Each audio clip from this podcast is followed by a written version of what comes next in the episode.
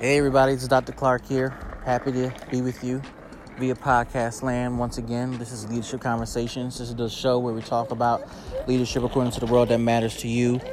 You know, I'm recording this podcast kind of um, unconventionally. I'm outside with my children.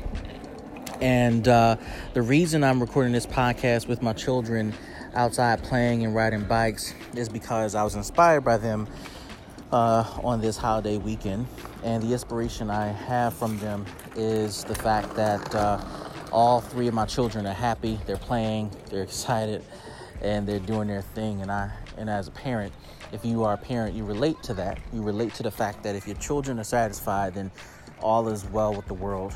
And ultimately, how this relates to leadership is uh, my children represents um, a case, a sense of, of peace and calmness in my life.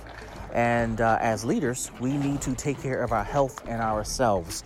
It wasn't not too long ago that I had a leadership crisis, and as a result, my health was put at stake, and I uh, just had a rough patch, a rough time, and end up losing quite a bit of hair. And it was a point in my life where I had too much on my plate, was overstretched, overworked, too stressed out, and it was a serious crisis for myself and my family and it put at risk uh, my work.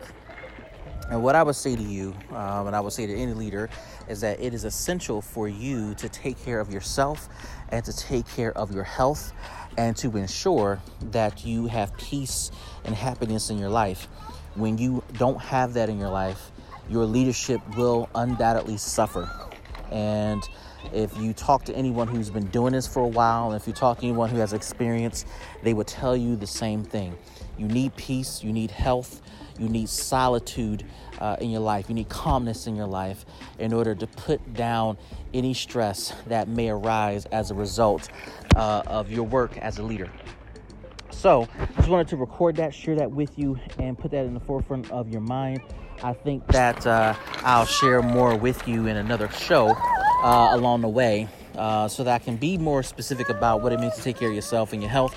In the meantime, guys, enjoy your family, enjoy your peace, enjoy your calmness, and enjoy yourself. Live life, be happy. All right, guys, this is Dr. Clark. See you guys in the next show.